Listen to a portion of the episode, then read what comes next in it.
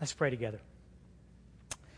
Father, thank you for orchestrating this service today the way you have and the great songs that uh, Dave picked out for worship. And Father, this wonderful song uh, that Tyler and Jenny just shared with us. Thank you so much. And um, Father, even though your orchestrations sometimes make me feel very uncomfortable, I want to thank you that you're faithful and true. And we will always praise you in the storm. You are our strength and you are our peace. So we pray through uh, the message today that you'll be made big, big and you will be glorified in all things. Father, I pray and believe that by your sovereignty, you've appointed people to listen on the radio today, and you've appointed people to be here in this sanctuary. And the Holy Spirit, we, are, we acknowledge the fact that you're everywhere. We, we understand that. But we are asking that you will now take and charge the atmosphere of this building and uh, speak to the hearts of these your people and for the ones are yet to be your people. So we ask this, Jesus, in your precious name. Amen. Amen. Well, of all the, the stories, movies, that speech is one of the favorite things of so many of us. Um, as, of course, was William Wallace, and he was charging up the army to go face incredible odds against the English, of which they uh, ultimately won. It's just incredible. And you know, God wants that for us. God wants us to have a brave heart. And yet, sometimes that's difficult. You know, I, I want to tell you a story about today. I don't tell you as an excuse and I don't tell you as sympathy, but uh, like Tyler said, I don't usually talk before I talk. But uh, this has just been a strange morning and evening last night the way I do my sermon preparation, I get the scriptures down, I let pot stew and do research during the week, and then Saturday and Sunday, my, my study times. And as I began to study last night, I'm just going, what? What? But usually I go to bed and wake up and, and you know, and me and God kind of figure out what I'm going to say, and, and we're okay with that. Well, this morning I woke up and was still going, What? huh? What? So, about 7 o'clock this morning, I commenced to rewrite the entire message. And I got done. Whew. And I went, Huh? What? and so I'm sitting there going, God, what in the world do you want me to say today? I just can't get it to come together in my brain. And then after the worship service and Tyler's song and watching that video one more time, uh, he'll get done exactly what he wants to do. But I tell you that again, not as an excuse, because I'm sure God will work it out, and not, not seeking any sympathy, but let you know something that um, I sometimes have the same fears you do. One of my recurring dreams that I have, nightmares, is, you asked you about this, I wake up and I dream, and I remember that I, I dream that I was supposed to be preaching. I couldn't find my Bible. I couldn't find the text. I wasn't dressed. Didn't have my shoes on. Uh, all kind of strange things. Twenty people show up instead of three hundred, and you wonder where they all are. You know, all kind of strange things. And and that really, you know, is still you always want to have a certain nervousness about preaching, um, but not a fear. And that's what that's what I was battling today. God, I don't know what you want me to say, but how appropriate it is that God, in His sense of humor and His sovereignty, puts that in my life today because we're down to that last guy in the Oz movie. You know, we got Dorothy home through the story of the prodigal son. We, we got the straw man and talked about renewing the mind of Christ and how that, that God has given us this incredible mind. It's the mind of Christ. We talked about our, our heart, renewing our heart, how incredible that was. And then we come down to this. We've got the lion. And the lion looked like a lion. Well, in Oz. Didn't really looked like a lion, but, but he kind of looked like a lion. And he didn't have the courage of a lion. Every time, every time he looked in the mirror, he saw a lion. He just didn't believe he was a lion. And you see, it doesn't matter what you see in the mirror, it matters what you believe. It, it doesn't matter what you, what you see in the mirror, it matters what you believe. And unfortunately, Satan is so good, and boys, he's been messing with my brain today. He is so good at taking us, and, and we read the scriptures, which is a wonderful mirror, and it tells us who we are in Christ. And then all of a sudden we look in the mirror, and then we start saying, Well, what do I believe about that? And we find ourselves not believing who we are. We've heard that a lot in this series, and I think it's resonated with us. Fear is a big deal. Fear is a big deal. And we often think about fear of what if we get sick, you know, with Tom. What a crazy deal is that, you know? You know, possibility of, you know, they've been diagnosed with kidney cancer. You know, think about Matt and Bethany, where they are, and I think about Judy and Rita and Mark and Meredith, these folks that we know that serve around the world and the difficulty they face. Fear is a real big deal. But it is for us too, where we are. We, we, um, we send our kids off to school these days and wondering if we'll pick them up in the afternoon. We take on off on a trip and we pray for traveling mercies because the way things are today, it seems there's an awful lot of fatalities on the road. Fear is a big deal. Um, Franklin Roosevelt. I know this is ancient history, and I regret that. It's ancient history because we, we need to remember what it is. But the country had been, was in a Great Depression. And, and students, I know this doesn't mean anything to you guys, but I mean, if you just watch some of the old the uh, movies about men like Jim Braddock, who was a boxer, and how he fell from boxing grace, and how he was literally starving and he couldn't feed his family, that was life in the Great Depression.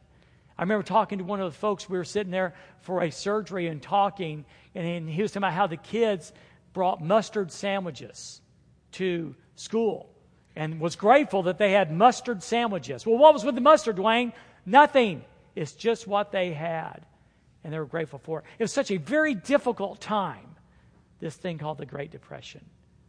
And Franklin Roosevelt was elected president back in 1932 and took office in 1933. And he said something that you've probably heard, even if you're not a history buff, you've heard these words before because they're so popular. He said, The only thing we have to fear is fear itself. Does that ring a bell with anybody? The only thing we have to fear is fear itself. And he went on and said, Nameless, unreasoning, unjustified terror which paralyzes that needed to convert retreat into advance. I want to read that again because it's so good nameless, unreasoning, unjustified terror, which paralyzes that need to convert retreat into advance. And you trust me, Satan knows this about us that if he can get us fearful, he can get us paralyzed. If he can get us fearful, he can get us paralyzed. And that's where so many Christians are today. We're so fearful of what's going on in the world and life that we're paralyzed. Today, thankfully, we're not in anything near like the Great Depression. We are, certainly are having economic woes here in Southern Illinois with the coal mines and those different things. But we are in a great spiritual depression. Now, I don't mean depression in the sense of I'm depressed.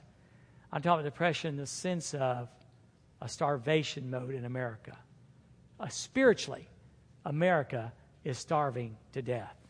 She's perishing spiritually.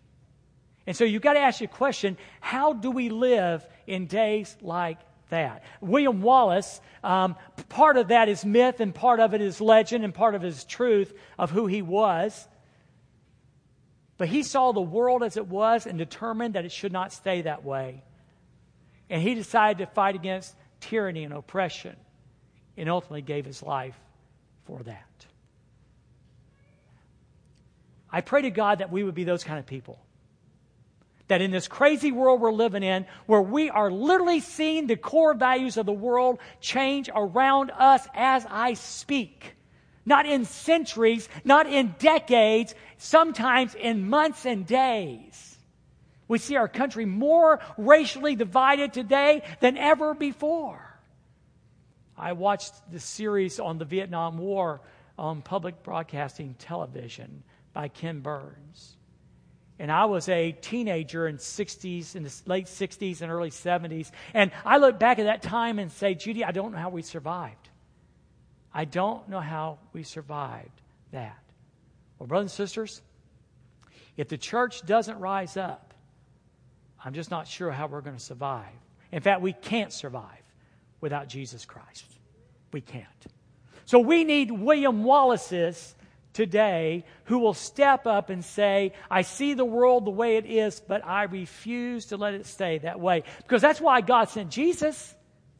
He saw us as we were lost and condemned and said He loved us too much to let us stay that way. So He sent Jesus Christ to be born in a manger and die on a Roman cross so the world could have redemption. He loved us and loved us enough not to leave us that way. And would to God that we become so passionate that we cannot leave the world the way it is, that we'll give them a sacrifice. I'm not chasing a rabbit. And I'm not prattling because I'm not prepared. I'm telling you, we need to get behind Operation Christmas Child. We need to get behind Operation Christmas Child. There is not a better tool right now reaching people around this world for Jesus Christ. Every, go- every box goes out with the gospel in it. It's sent to a local church in those areas. And if there's not a local church, one is often started. And if a child prays to receive Jesus Christ, they are discipled in Christ. It's not pray a prayer and hope you make it. They are discipled. And it's not uncommon for nine to ten people to be reached through that single shoebox. Brothers and sisters, when we take the time to go to the dollar store or Walmart or wherever you do your shopping, and you fill up that box, you spend about $25 the time you do the gift and the shipping.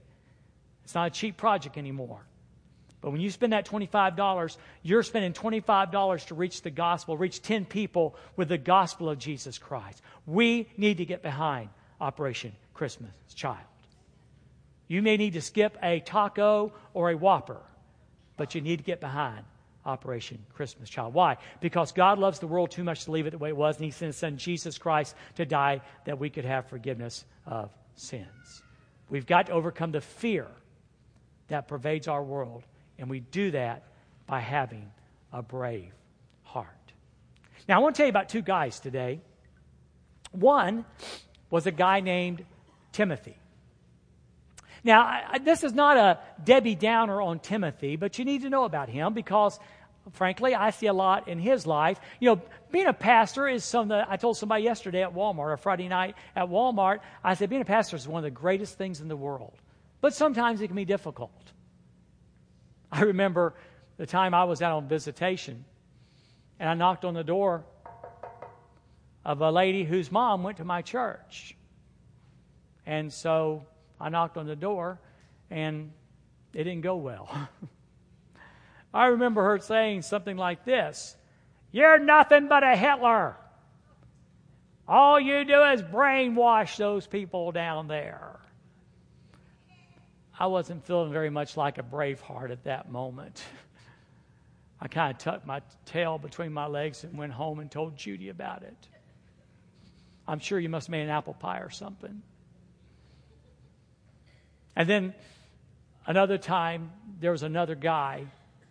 And it's so funny because he was a guy that would cut his arm off for me, but at the same time, thought for sure he had the spiritual gift of criticism. And it was not uncommon for about every Saturday morning, about 9 o'clock, this little tan colored ranger would pull my driveway, and Judy would say, Dwayne, not his real name, John, is here. And he would come in and we would spend about 30 minutes and he would tell me why I was such a bad pastor. I remember one time he said, You're nothing but a clown. You're nothing but a clown. Every time you go in that pulpit, you're just a clown. So I tucked my tail between my legs and went and told Judy, and she probably made me an apple pie. I just tell you that. I just tell you that to know that I identify with Timothy because Timothy was a timid person. Um, Timothy, in fact, you know, Steve, you could identify with this. Steve's been having some stomach issues, and and Timothy had stomach issues, and I promise you, it was related to his job. Uh, he was a young believer, and he was he was you know proselyted by by Paul and mentored by Paul, and Paul left him at Ephesus and said, "You're a preacher, you're a pastor." And sometimes pastoring is like herding cats. It can be difficult.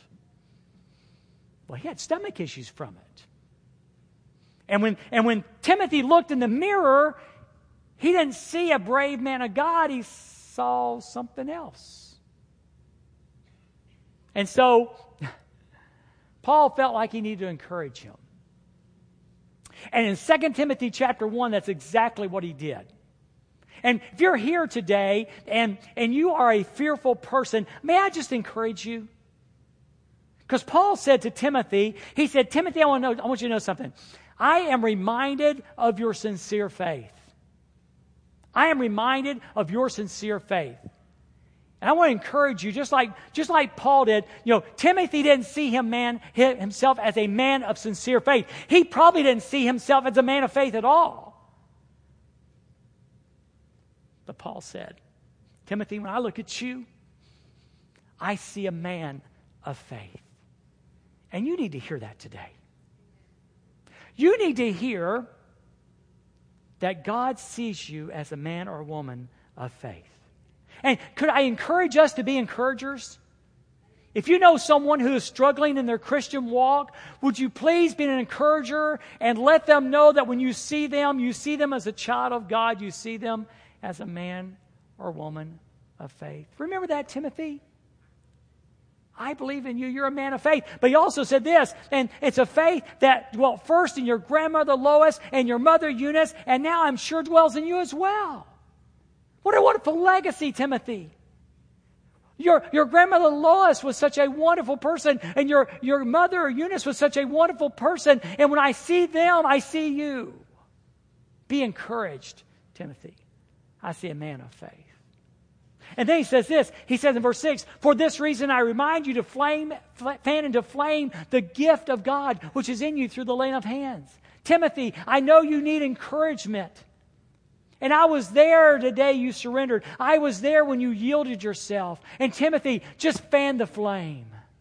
You know, you know they say with fire, you got to have an, uh, an ignition source, and you've got to have a fuel, and you got to have oxygen. And what, what, what Paul is saying is, Timothy, when I look at you, I know there's an ignition source, and I know there is a, there is a flame. Fan that. You remember in Acts chapter 2 when the Holy Spirit came down? The Bible says that the Holy Spirit, like a mighty rushing wind, came in and filled the place and filled them. Oh, Holy Spirit, fan our flames for today. Fan our flames today. Fan our flames, whether it's Central Asia, fan our flames in Africa, in Nicaragua, in Haiti, in Harrisburg, in Dorrisville. Fan our flames, oh Lord. Because, Timothy, there's something you need to remember that God has not given us a spirit of fear. I say this whenever I get an opportunity to preach this scripture. Satan wants you afraid. If you're a parent, he wants you to be afraid, be afraid that you're going to fail as a parent. If you're a teacher of a Sunday school class, or you've been asked to be a teacher and you've never had the courage to say yes, that's where Satan wants you. He wants you to be afraid that you will fail. Because again, fear paralyzes. But Paul said, Timothy, that spirit is not from God. And where is it from? Satan. Satan. Someone said fear is false evidence appearing real. I don't usually like acronyms, cutesy acronyms, but that one's good. Because if Satan can convince us that there's false evidence and make it seem real, we are paralyzed. We're paralyzed as Christians, as believers, as husbands and wives and parents and students and children. We're paralyzed as a church. But God's not given us spirit of fear, but a power, a love, and a sound mind. Timothy, you need to remember that. You may not believe in yourself right now, Timothy, but God believes in you, and so do I. And, brothers and sisters, I want to tell you loud and clear that you may not believe in yourself, but God believes in you. Wow. So, how does that play out? How does that play out? Well, the second guy I want to introduce you to is the guy Nehemiah. Now, Nehemiah lived a long time before Timothy ever did. But his story goes something like this. The nation of Israel had been hauled off into captivity in Babylon, and so, so Nehemiah was there, and he had the unique job of being the cupbearer for the king. Now, let me tell you, that sounds pretty cool, but it doesn't mean that he just carried cups for the king. You know, being a king could be a, a dangerous job. People like to assassinate kings, and one of the way they did it was they served them poison wine. And so Nehemiah's job was to taste the wine before the king did. And if someone was going to die, it was going to be the cupbearer and not the king. So that's a certain amount of boldness right there. And so that was Nehemiah's job. He would taste the wine and make sure the king didn't die. Well, one day somebody came by and an old friend, and you know, he asked the old friend, he said, So how is Jerusalem doing? How are things back in the homeland? And the guy said, Oh, it's bad. The walls are torn down, the temple's gone, the people are confused, they're scattered. All that was left there was riffraff anyway. Things were really bad. And it really burdened the heart of Nehemiah. So much so it affected his countenance. And one day the king said to Nehemiah, What's going on? You're not your normal, jovial self. Nehemiah said, My homeland. The walls are torn down, and the temple's torn down, the city's torn down, and the people are discouraged. So later on, he goes back to the king and says, Hey, would you be willing to let me go? I mean, this is like dangerous business. You don't ask kings this kind of stuff. Would you be willing to let me go back to be? And you know what the king said? Yeah. And he gave him a letter of authority. He gave him resources to do what he needed to do, and he sent him back. Isn't it great that Nehemiah had the courage to do that?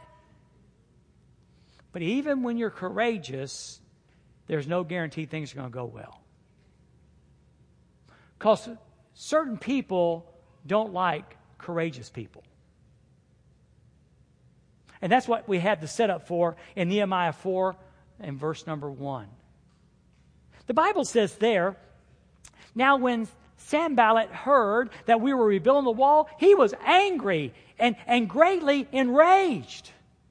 When Nehemiah got there and started doing the work of rebuilding the walls, it wasn't long before he ran into opposition. Opposition. And let me just tell you, when you stand for God, you will run into opposition. When a church stands for God, it will face opposition. Why were they so mad? Well, let me tell you. Sanballat had a gig going. Life was pretty good for him because he was reaping the benefits of this destruction that had happened. Loaning money to people, charging exorbitant interest rates, all these different things. He had it good. And when Nehemiah came and offered to rebuild, help rebuild the walls, he saw his gig over. You ever wonder why the Pharisees wanted to kill Jesus? I bet you thought it's because they were zealots and loved God. Paul was. Paul truly loved God and thought he was doing God a favor by trying to kill Christians. But not the Pharisees. It was all about the money, baby. It was all about the money. They were raking in the temple tax. Life was good. And when Jesus came and rocked the apple cart and apples started falling off, they said, He's got to go. Well, you want to know why people don't like God? Have you ever wondered why don't people like God in today in America? Why don't people like God in society? Here's the deal. We're a do your own thing people. And if there's a God, their logic says, if there's a God, then that probably means we ought to obey him and submit to him. So what we'll do is we'll simply deny the existence of God, therefore freeing us to do what we want to do. That's how it plays out. You ever wonder why people resist the gospel? That's one of the reasons why. Well, Sanballat was one of those people, and when he heard that we were rebuilding the wall, he was angry and greatly enraged, and he jeered at the Jews. Bullying 101. Bullying 101. The greatest weapon of the world today is when they can intimidate Christians into submitting and yielding to them. Here's what it sounded like when, when Sanballat did it. He said to, in the presence of his brothers and the army of Samaria, What are these feeble, these weak Jews doing? Will they restore the wall for themselves? Will they sacrifice? Uh, will they finish up in a day? Are they so miraculous they're going to do it in one day? Will they revive the stones out of the heaps of rubbish and burn ones at that?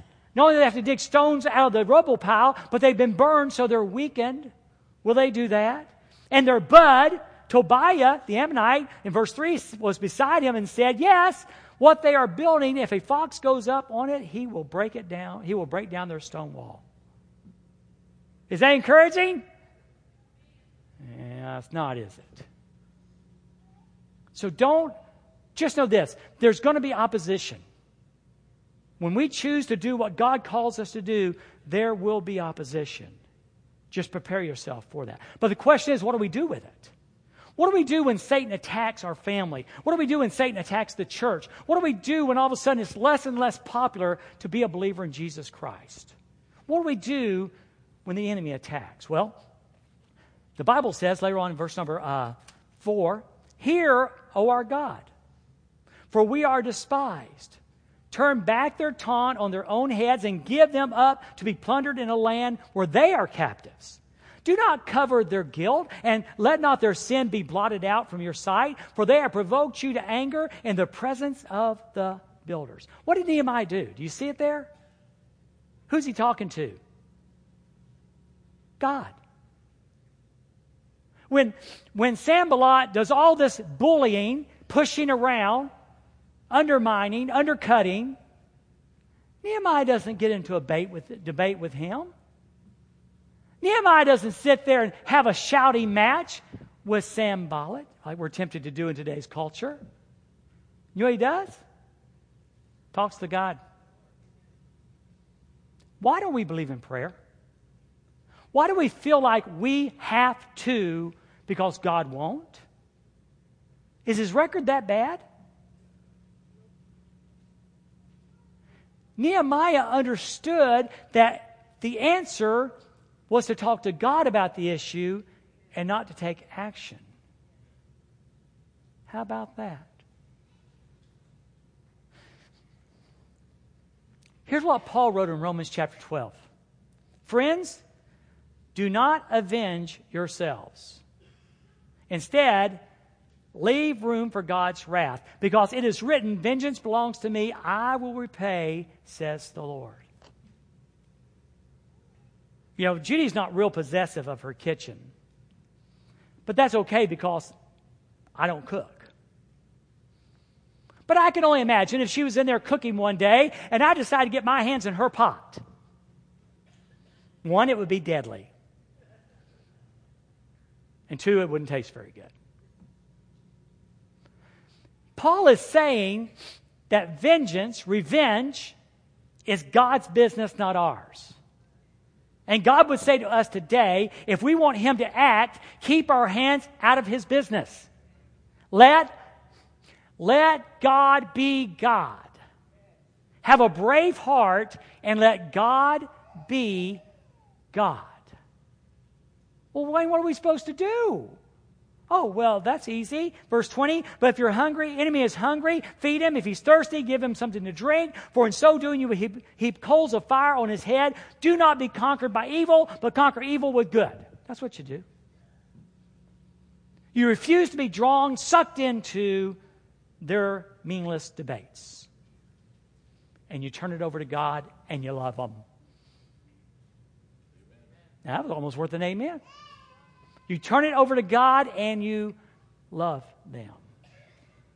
Well, in another world, that would be the end of the story. God took action immediately. Sam Sanballat gets a, a, fatal case of, of the flu, and he dies, and so does Tobiah, and everybody lived happily ever after. Uh, didn't happen that way, did it? Nope. Because the Bible says in chapter 6, verse 4 so we built the wall.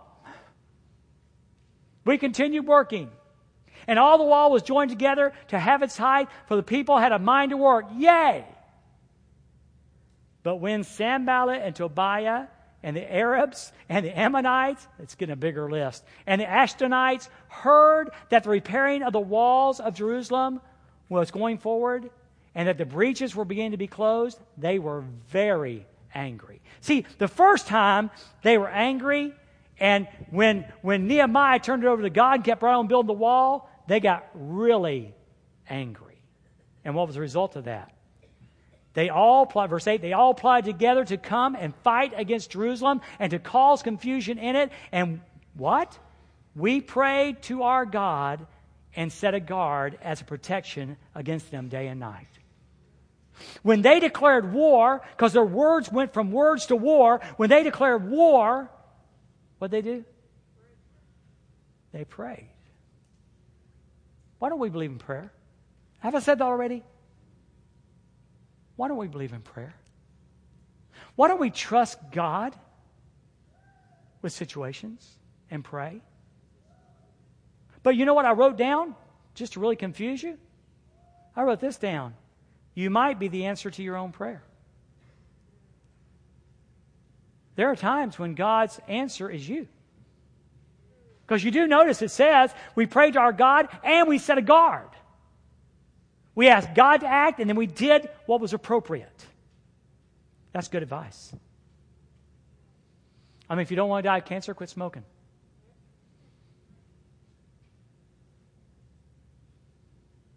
We do what's appropriate, but we trust God.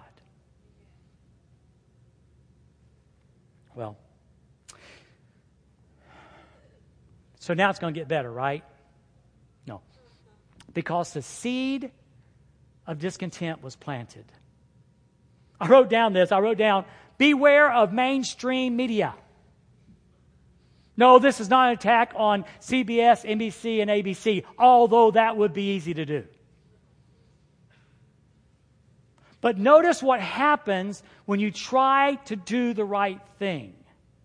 Look what happens.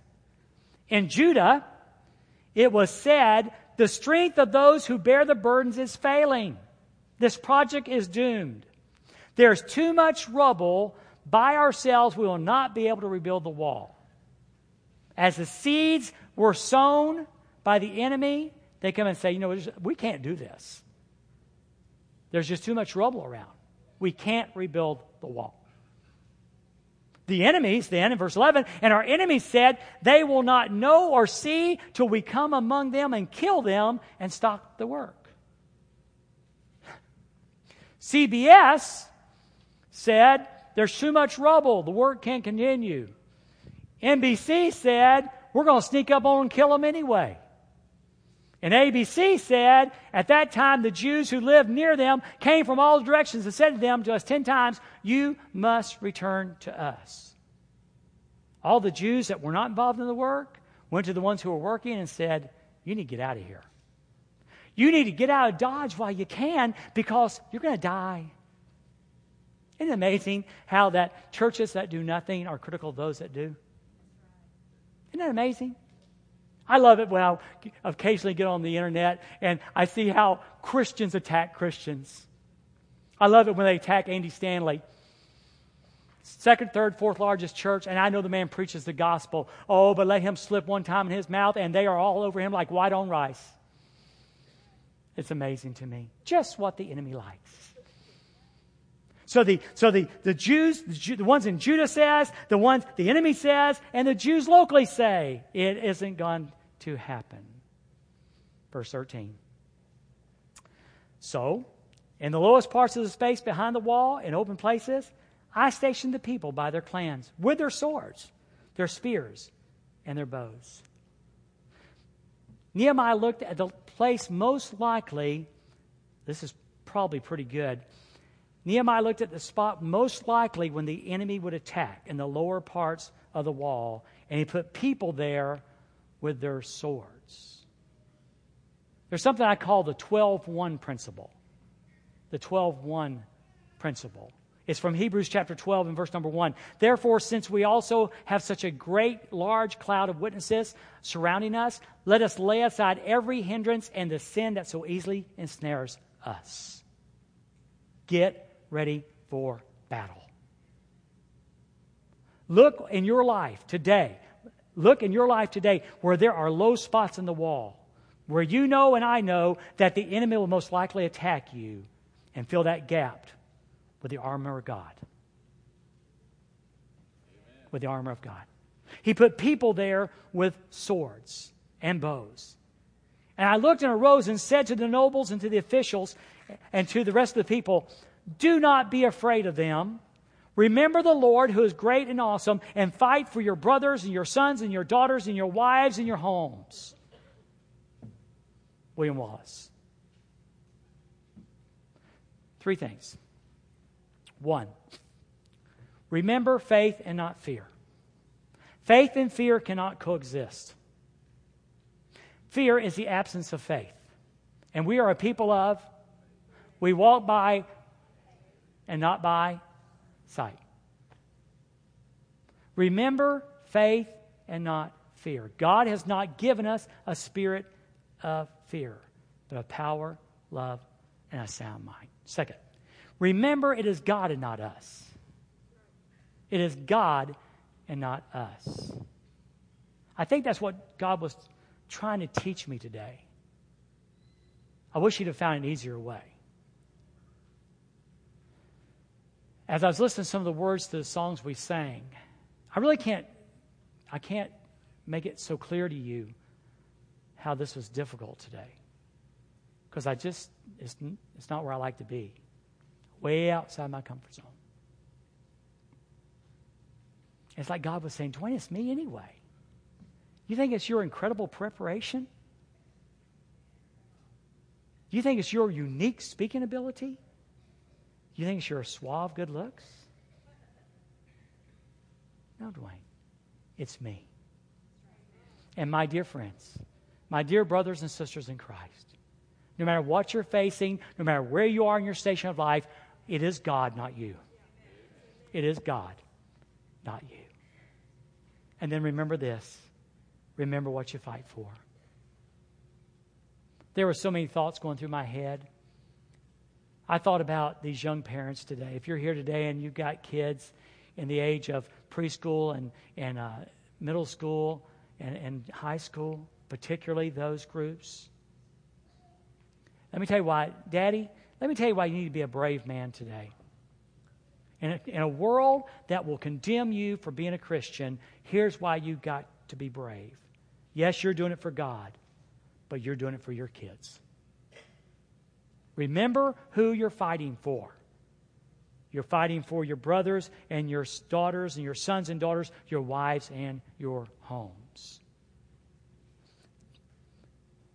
If there's any hope for the future, and there is, is Christ Jesus. And just like Timothy had a legacy, Timothy had a legacy. Timothy had a legacy. There was a Lois and there was a Eunice who lived their stories out before this young preacher boy and laid the groundwork for one day for Paul to come along and say, God loves you, him surrendering and becoming a pastor. Mama and daddy, you've got to leave that kind of legacy. Your kids have got to see your faith so your faith can become their faith. Faith is contagious. Faith is contagious, and so is fear. And so is fear. Remember why you do what we do. Remember why we do what we do. It took a while. And boy, under a lot of criticism, I'm not sure how history has judged Franklin Roosevelt. But the bottom line is, eventually the country came out of the Great Depression, fought the greatest world war there ever was, and we came out victorious. They called that generation the greatest generation. Not taken away from the Vietnam vets and the Korean vets and our generation, the, the boomers and the rest. But the truth is, they were brave hearts. They endured difficulty at home, they endured difficulty overseas. May we be those kind of people spiritually. Spiritually. May we lay the groundwork for our children, fighting for them. Let's pray together.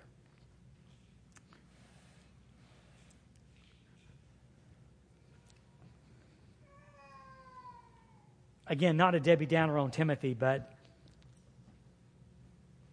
if you're here today and you would identify with Timothy, you don't believe what you see in the mirror, let today be the day you do. Let today be the day that you do. If you find yourself as a Nehemiah, already that bold believer, stay focused on the task at hand and change your world. For the sake of your sons and your daughters, your wives, and your home in this world. God so loved the world that he gave his only begotten Son that whosoever believes him should not perish, but have everlasting life. And how can they believe if they've never heard? And how can they hear unless we go? And how can they go unless we send them? God, thank you for this opportunity, Father, even the way it played out. I want to pray, God, that Holy Spirit, it's all about you anyway, that you'll take what's been spoken today and speak to the hearts of people. Father, for the young Timothys in this room today, Father, help us to remember our legacy. Help us to remember, Father, that you have not given us a spirit of fear, but love, power, and a sound mind. Sound mind. Father, I pray for the Nehemiahs here today that they may stay strong and they may be an example and a mentor to encourage those who might be weak. And Father, there is someone here today outside the family that is they've never trusted Christ as Savior. May today be that day for them. Have your way, Father. And Jesus, I pray in your precious name.